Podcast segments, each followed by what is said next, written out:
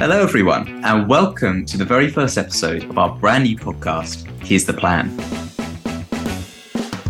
We've been working on this series for a year and we're so excited to finally be able to share it with you and especially to introduce you to our very first guest who we both think is going to blow your mind. But before we do that, we thought we'd quickly introduce ourselves and give you a bit of context as to what this podcast will be about and who we are and why we're doing this. I'm Bella Lack and I began campaigning when I was about 11, 12. I started how you would imagine a stereotypical activist protesting. And then in 2019, I was making a documentary and I stumbled across this word everyone was throwing about, uh, which is storytelling. And I realized how important it is to be sharing solutions and to help people envision a different future that's better, that people want to move towards. I'm James Miller. I'm 21. I've been an environmental activist since I was about 13. And I started off making documentaries and short films and sharing them online, and then moved a little bit more towards political advocacy and campaigning. And in that time, I've been everywhere from on top of park benches in London, right the way through to inside 10 Downing Street, trying to get the climate crisis and the biodiversity crisis higher up the political agenda. We started this podcast because, well, we're in a bit of a mess when it comes to our planet and the future that our generation faces right now, as I'm sure all of you listeners will know, because we hear about it every single day on social media. We know that it's getting worse and worse every year, and it's going to get worse and worse into the future unless we do something very radical very quickly. And that can be a lot.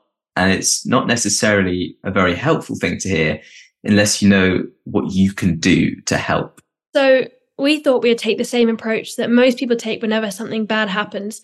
If you lose your job or you're revising for an exam, what's the first thing you do? You make a plan. And we think a plan is really important for several reasons. Firstly, it really crystallizes what seems like this huge, overwhelming problem into something smaller, something more discrete and manageable. And secondly, something that we didn't really realize until we look back in hindsight, but it helps you to see the bigger picture, how everything fits together and the linkages between all the different solutions. So that's what we're doing with this series. We've identified 10 critical steps that we need to take to save ourselves. And for each of those steps, we're interviewing one of the most important people out there who's already working on it to find out more. And with every episode, we're going to finish by looking at some of the ways that you at home can play your part in helping to achieve that step. And uh, just as a spoiler, we're not talking about going vegan or flying, although we think those things are very important. We're actually more thinking about the kinds of actions that you can take that go beyond your personal footprint and can help drive that full, large scale, rapid systemic change that we really desperately need. And so, without further ado, let's dive straight into our very first episode, which we're really excited about. We are hopping over to the other side of the ocean, to the city of Los Angeles. Why Los Angeles, you may ask? Well, that's because cities are one of the most important battlegrounds for climate action, and Los Angeles is one of the most impressive cities in the world on that front. Today, me and James are talking to LA's Executive Officer of Sustainability, Victoria Simon, about the incredible work that she's been doing to set the city on its journey to net zero and protect people from the impacts of climate change that are already starting to hit the city. As well as what happens when you get together nearly 100 of the world's megacities in one coalition to take action on climate change. All this and more to come. We wanted to get started with a bit of a topical icebreaker. And something which we really like to hear from you is if you could move to one city other than your own and live there for the rest of your life, which city would you choose? I spent probably four or five months total in South Africa. And I really just absolutely loved Cape Town. First of all, it's beautiful. The access to nature, both the oceans and the mountains uh, is incredible. And then also the people are just outstanding. I mean, I had so much fun. I learned so much. They're so willing to share their food, their life stories, everything they have to teach you about where they come from, what's important to them. And I, so between the food and the nature and the people, I just thought that Cape Town was a really special place. I once um, had a Zoom call with somebody in Cape Town, and I remember they had their background just a oh. beautiful sunset. And at first, it, it seemed like that was a Zoom background, but no, it was it was just just the sky in Cape Town. But just there every day. just, just there every day. I don't know that I really have such a clear answer. One city that did come to mind was Quito in Ecuador. And what I really liked about there is the fact they have trees just lining the streets, but the, the trees were all in flower, beautiful flowers, red and yellow and orange. And you get hummingbirds coming down and drinking nectar from the trees right in the middle of the city, this huge city in the middle of Ecuador. And of course, it's also it's sandwiched in a valley in the Andes as well, so it's quite pretty in that respect. I was thinking a bit similar, but San Jose in Costa Rica, not because of the city particularly, but because I'm obsessed with how Costa Rica has advanced in terms of sustainability. When I went, I wasn't as aware of how much they had done, how much reforestation has taken place, how much money they channel into sustainability. And there are just so many factors which you hear and you think, actually, there are some cities that are already living in the future that we're trying to create. And I guess Los Angeles is becoming one of them how did that idea start for you and how did you get involved? Sure. I mean, I think you're right in terms of Los Angeles having a, a transformation when it comes to sustainability. When I first really got to working on this issue, I was living in New York City and working on New York City's first sustainability plan under uh, Mayor Michael Bloomberg. And to be honest, Los Angeles was not on my radar at all as a place that was um, progressive in that way. It really wasn't until I moved to LA um, about 10, 11 years ago and started seeing some of the things that were happening here and the work that former Mayor Garcetti was doing on sustainability. When he became mayor, he set about setting up the first sustainability office seated within uh, the mayor's office that Los Angeles had ever had. And then we created the first sustainability plan for LA. And one of the really important elements of that plan was not just setting some ambitious goals, but also creating departmental chief sustainability officers, where we put designated people within each of the departments across uh, the city of Los Angeles that were in charge of overseeing different elements of sustainability as it relates to their work. And that I think really brought about this cultural shift within city government itself. What are the implications of this policy you're going to implement? What's the implications of this infrastructure that we're going to do? How can we do it better? Can we make it lead? Things like that. You could have one great leader that says all the right things, but unless everybody's really rowing in the same direction, it's not going to make a big change. So that was the first step, I think, that Los Angeles made towards that transformation.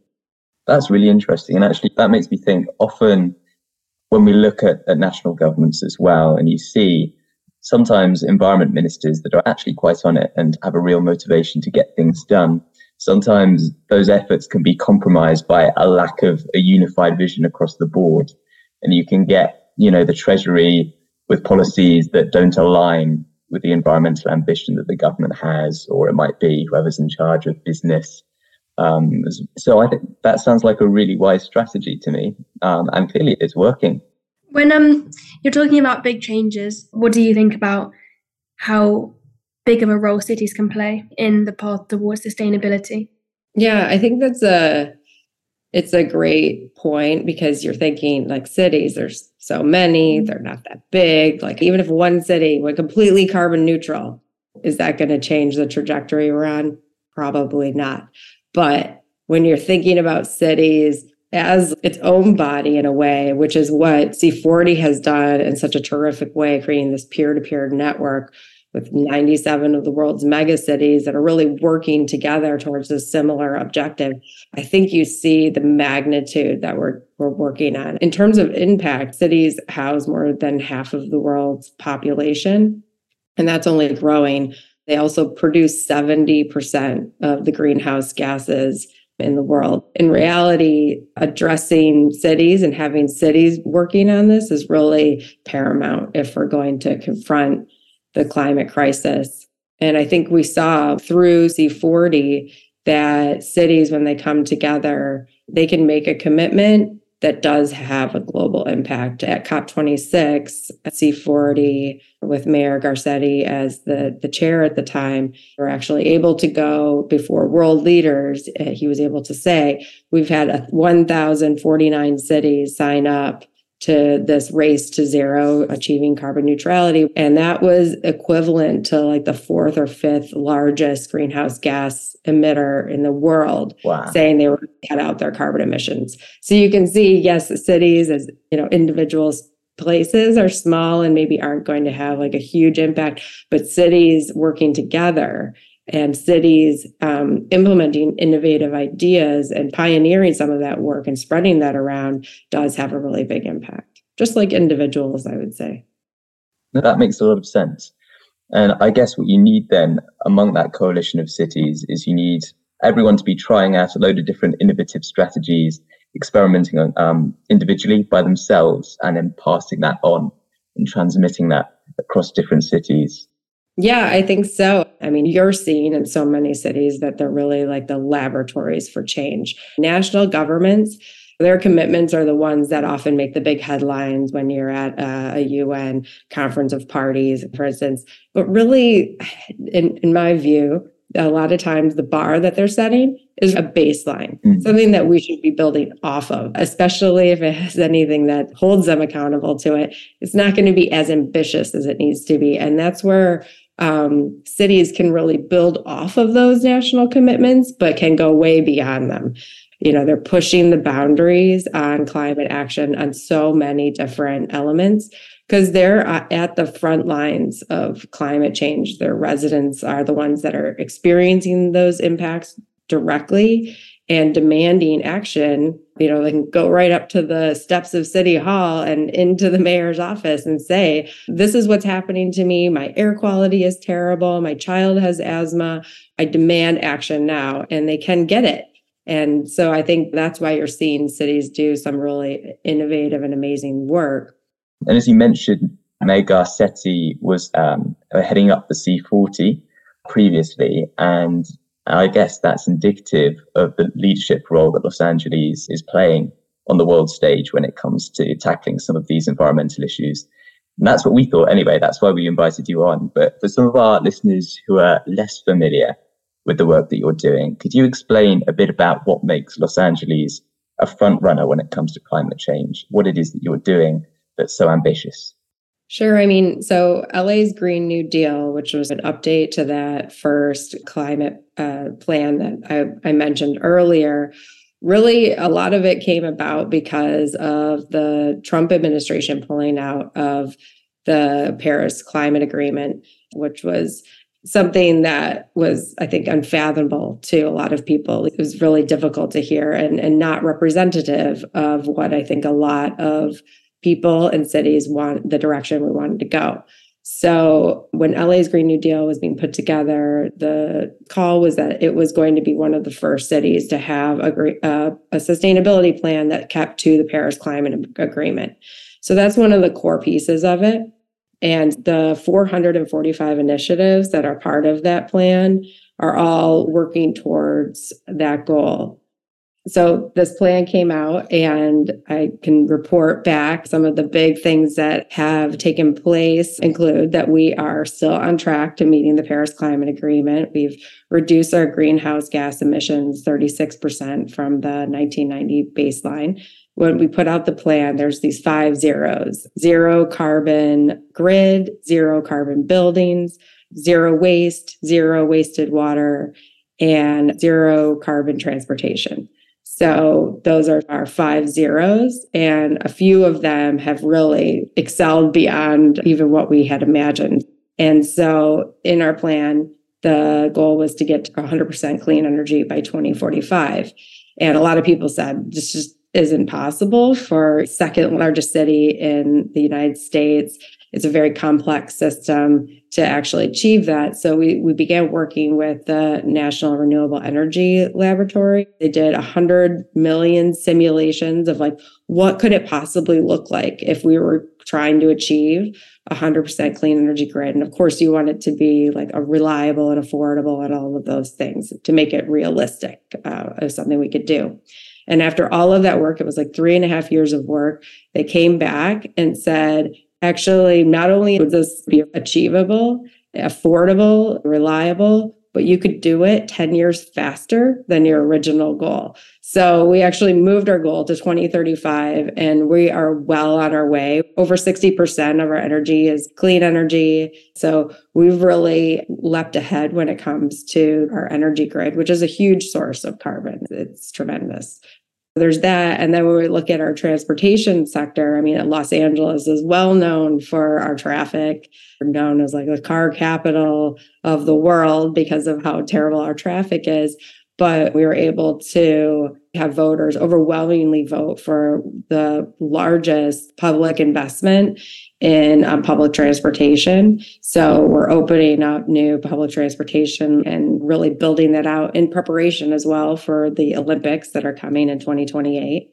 Um, and then we also have now built the most publicly available EV chargers in the entire country. So we have over 19,000 publicly available EV chargers.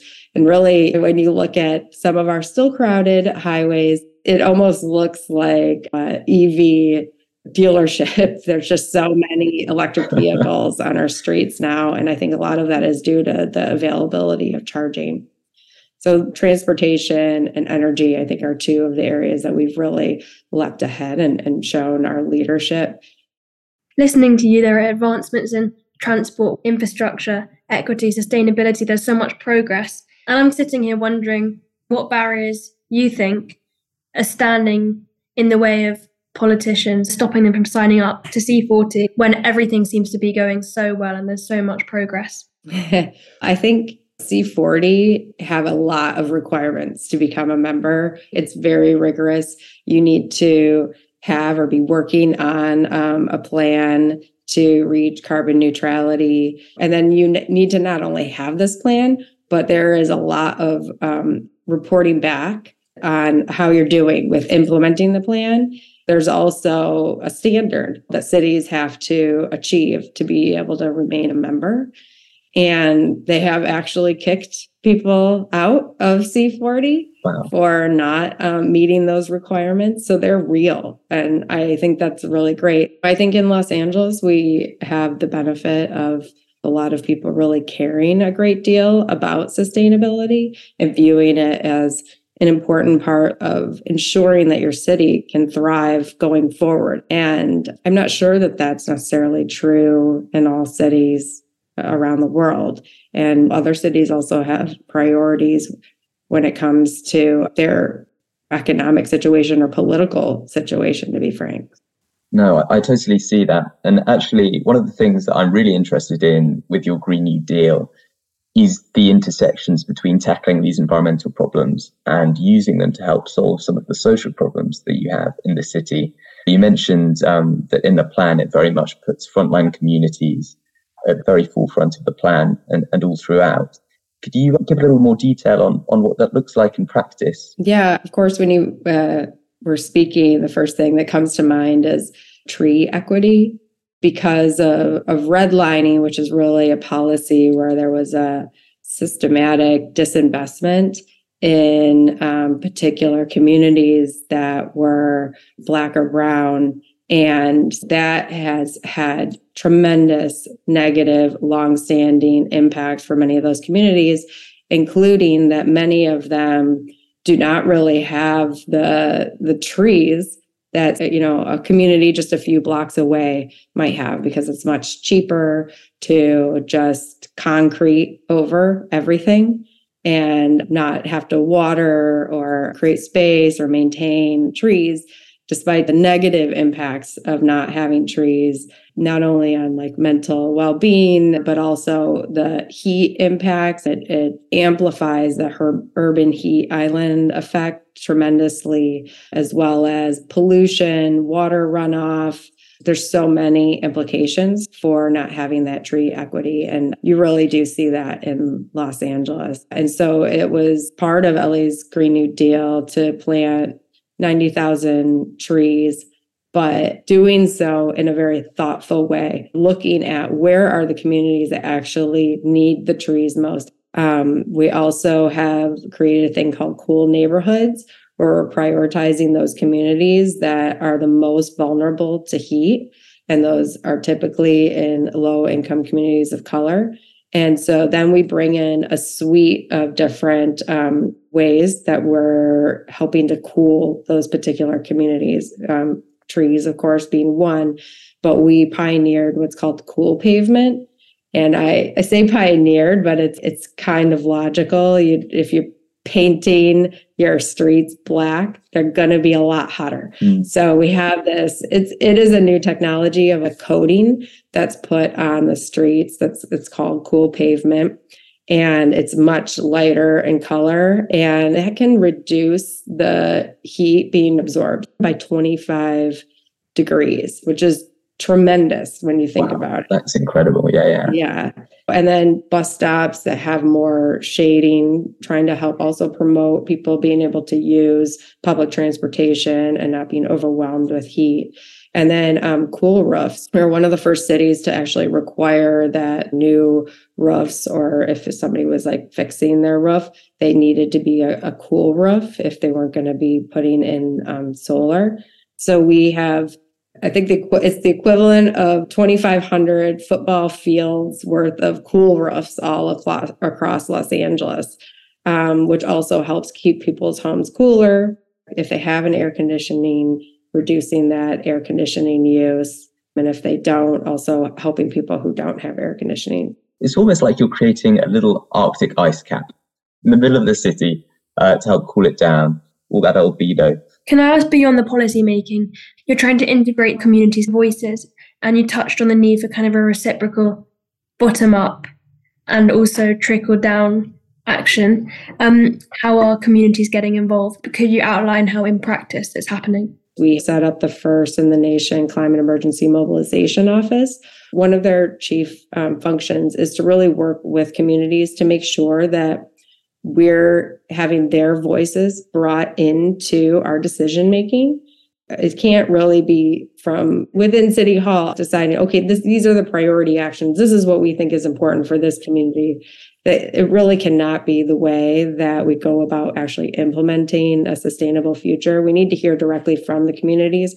We have Indigenous community members, we have youth members, the Black and Brown community, environmental groups, and then looking across Los Angeles, like people representing different geographic areas, because of course, there's also different priorities when you think about that.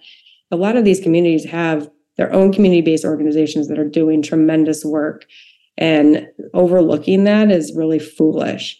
And so, really hearing from those communities what are your priorities? How are you addressing it now? What would you like to see? And integrating that into our decision making process. It's been a really important endeavor, I think, to not be in our silos working on this alone.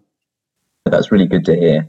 Um, but it, it ties in as well to the idea of you're not only looking at mitigation, but you're also looking at helping to increase the resilience of the city. You're helping, trying to adapt to the impacts of climate change as well, right? Is does that feature very heavily in your plan?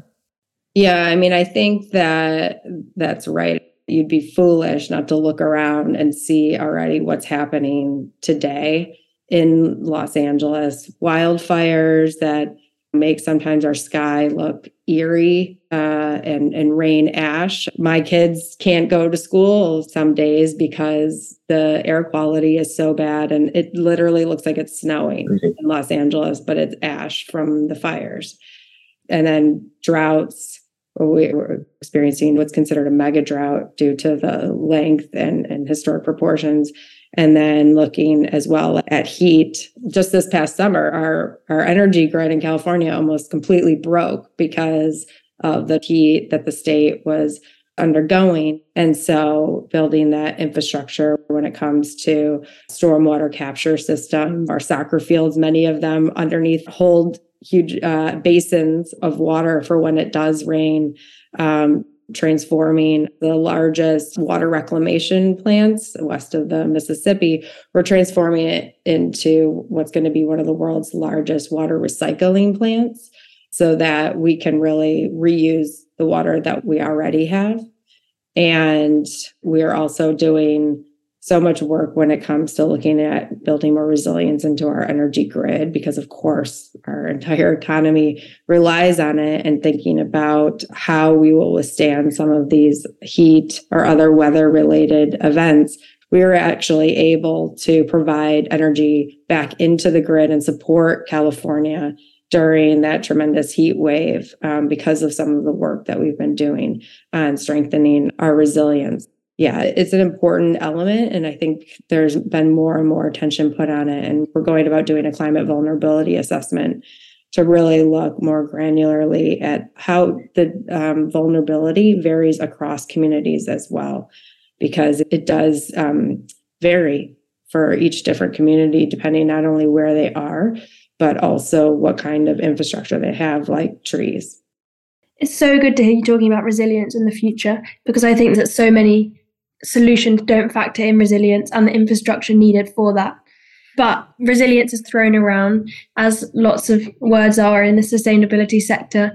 Um, but in practice, if you were to choose a model or a pathway towards resilience, what does that look like? For example, the circular economy, following natural cycles rather than this linear economy. And that's one way to strengthen resilience. Yeah, I think one effort that we've been doing because of the earthquakes that Los Angeles already regularly uh, experiences.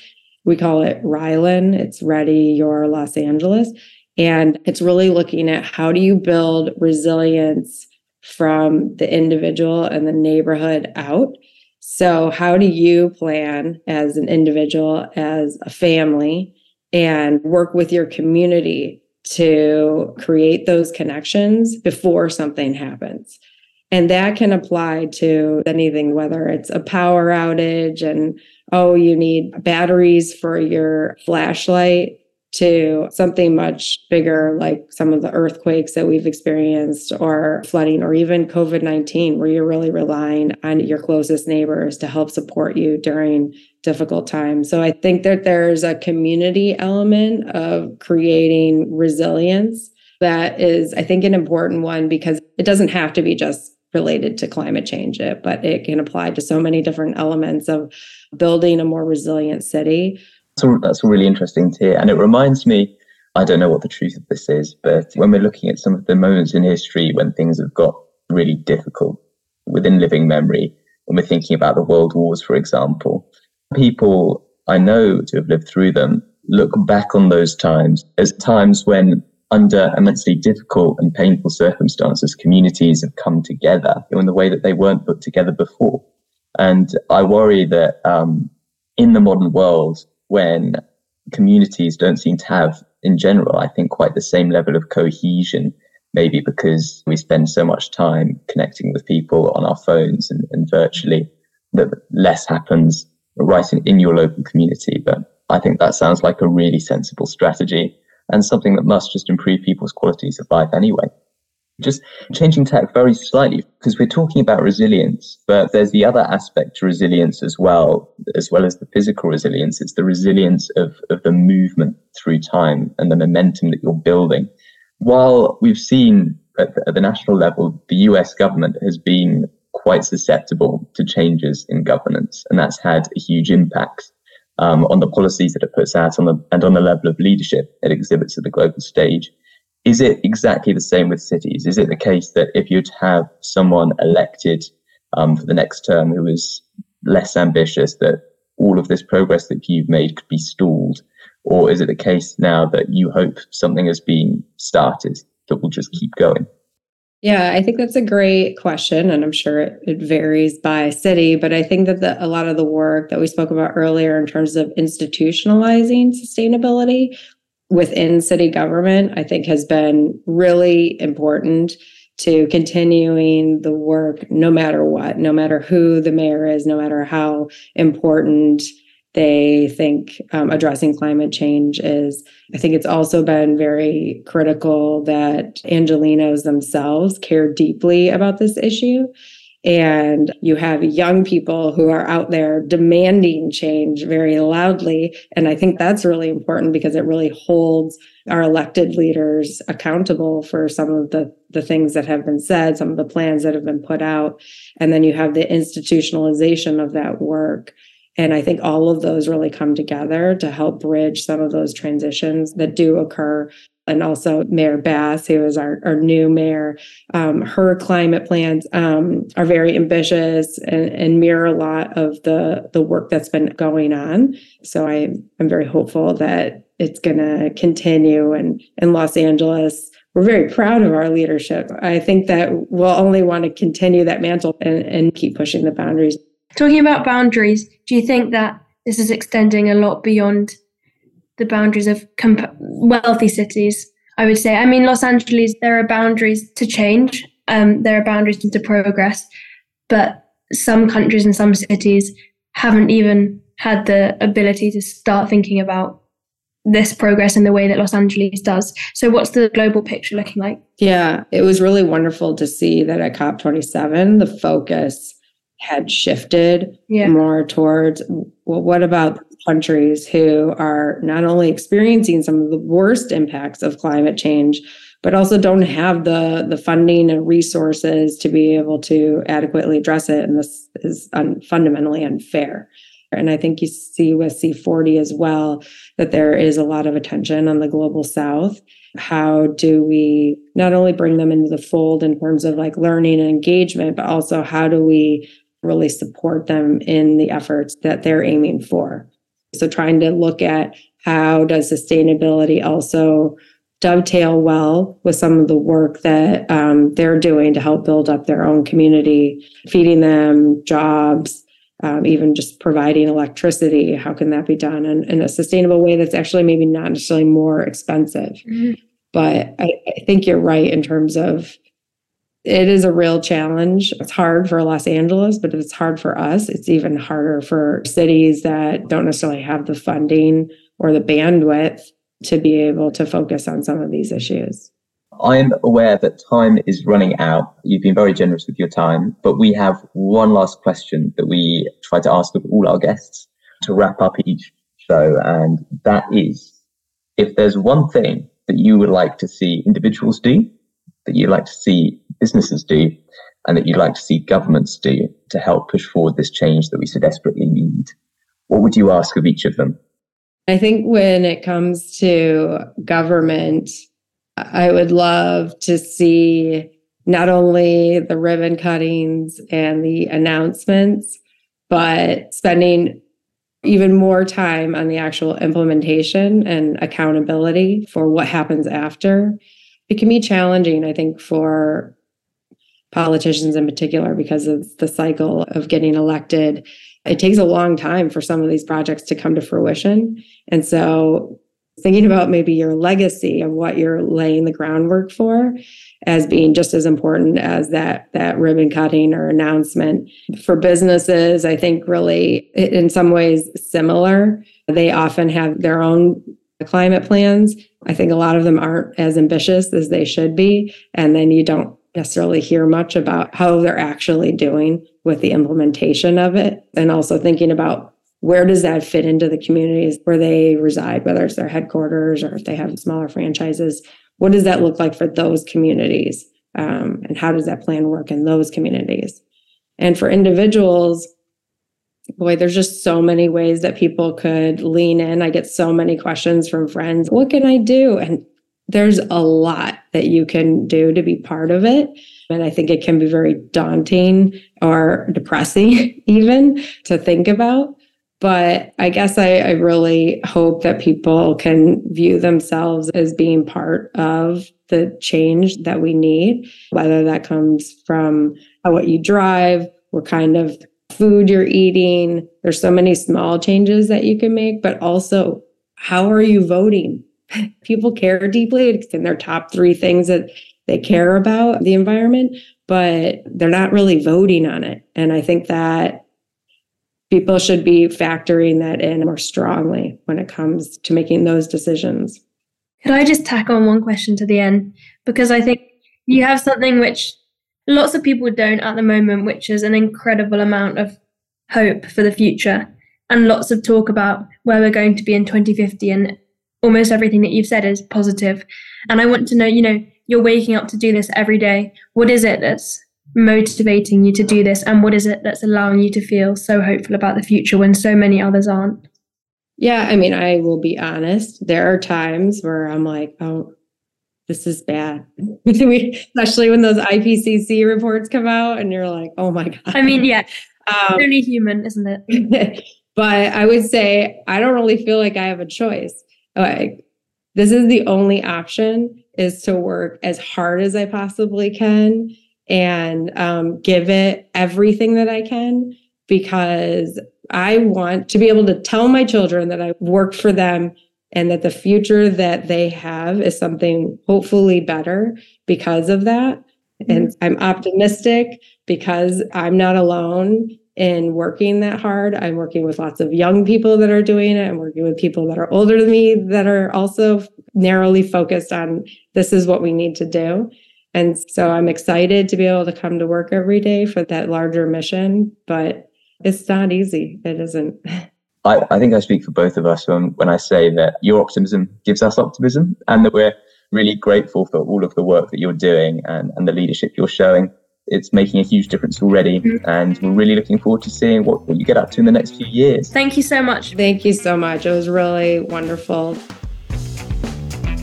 I definitely feel optimistic after hearing what Victoria has done, how she's been part of the change in Los Angeles, and then scaling that up to a global, more systemic change. For you, James, what was your biggest takeaway, positive takeaway, let's say? Oh, biggest positive takeaway. That's a tricky one. I think one of the most positive things I took away from that was the fact that you can start immediately to drive more positive change, not only through the direct decisions that you make as an administration, but actually by making behind the scenes institutional changes to the way that you make those decisions. Victoria um, put a lot of emphasis on embedding sustainability across all the different departments uh, in the Los Angeles city government. Mm-hmm.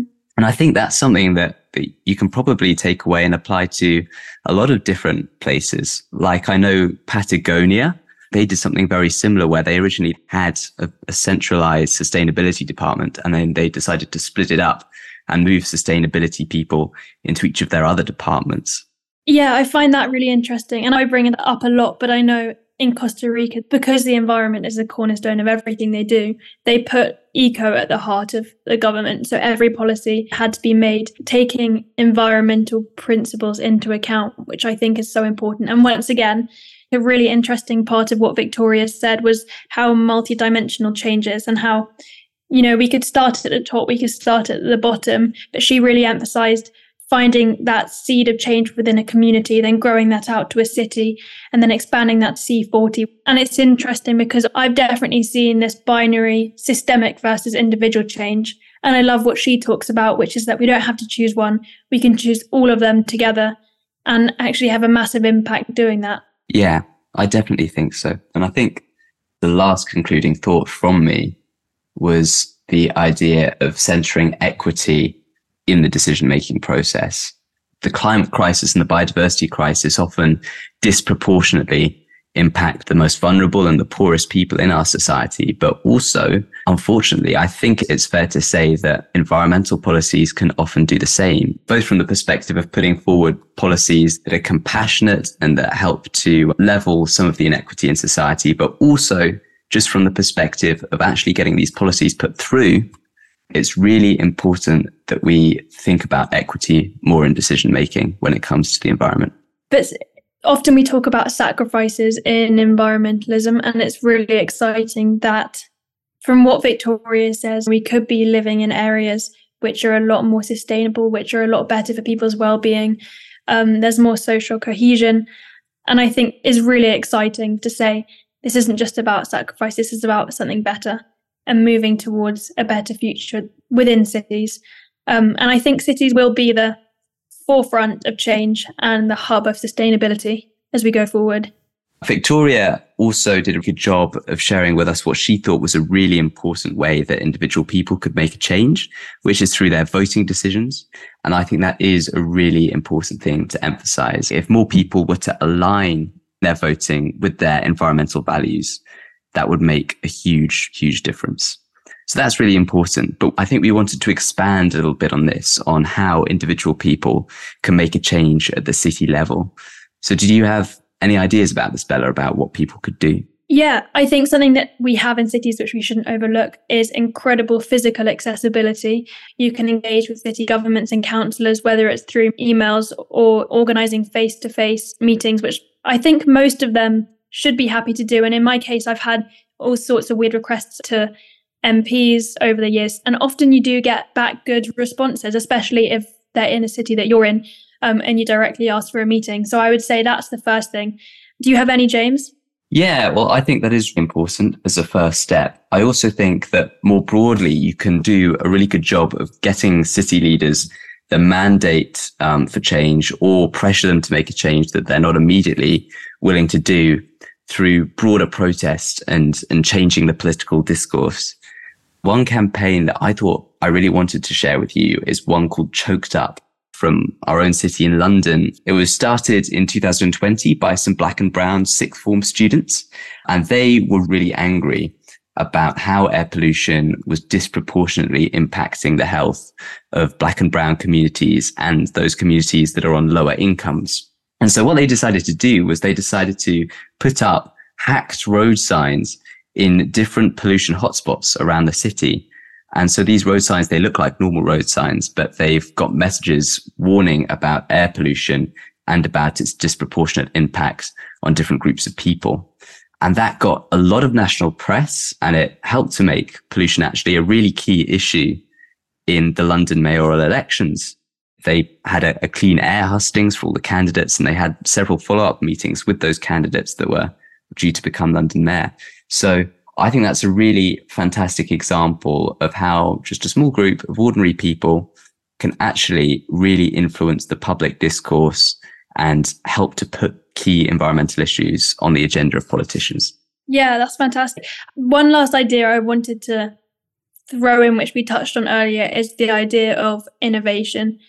And I think as people who are going to be organizing these protests and these meetings within cities, we can use those bits of innovation and those solutions that are being proposed as our points of focus or points of leverage to say, look what we have available to us. We have these solutions available to us.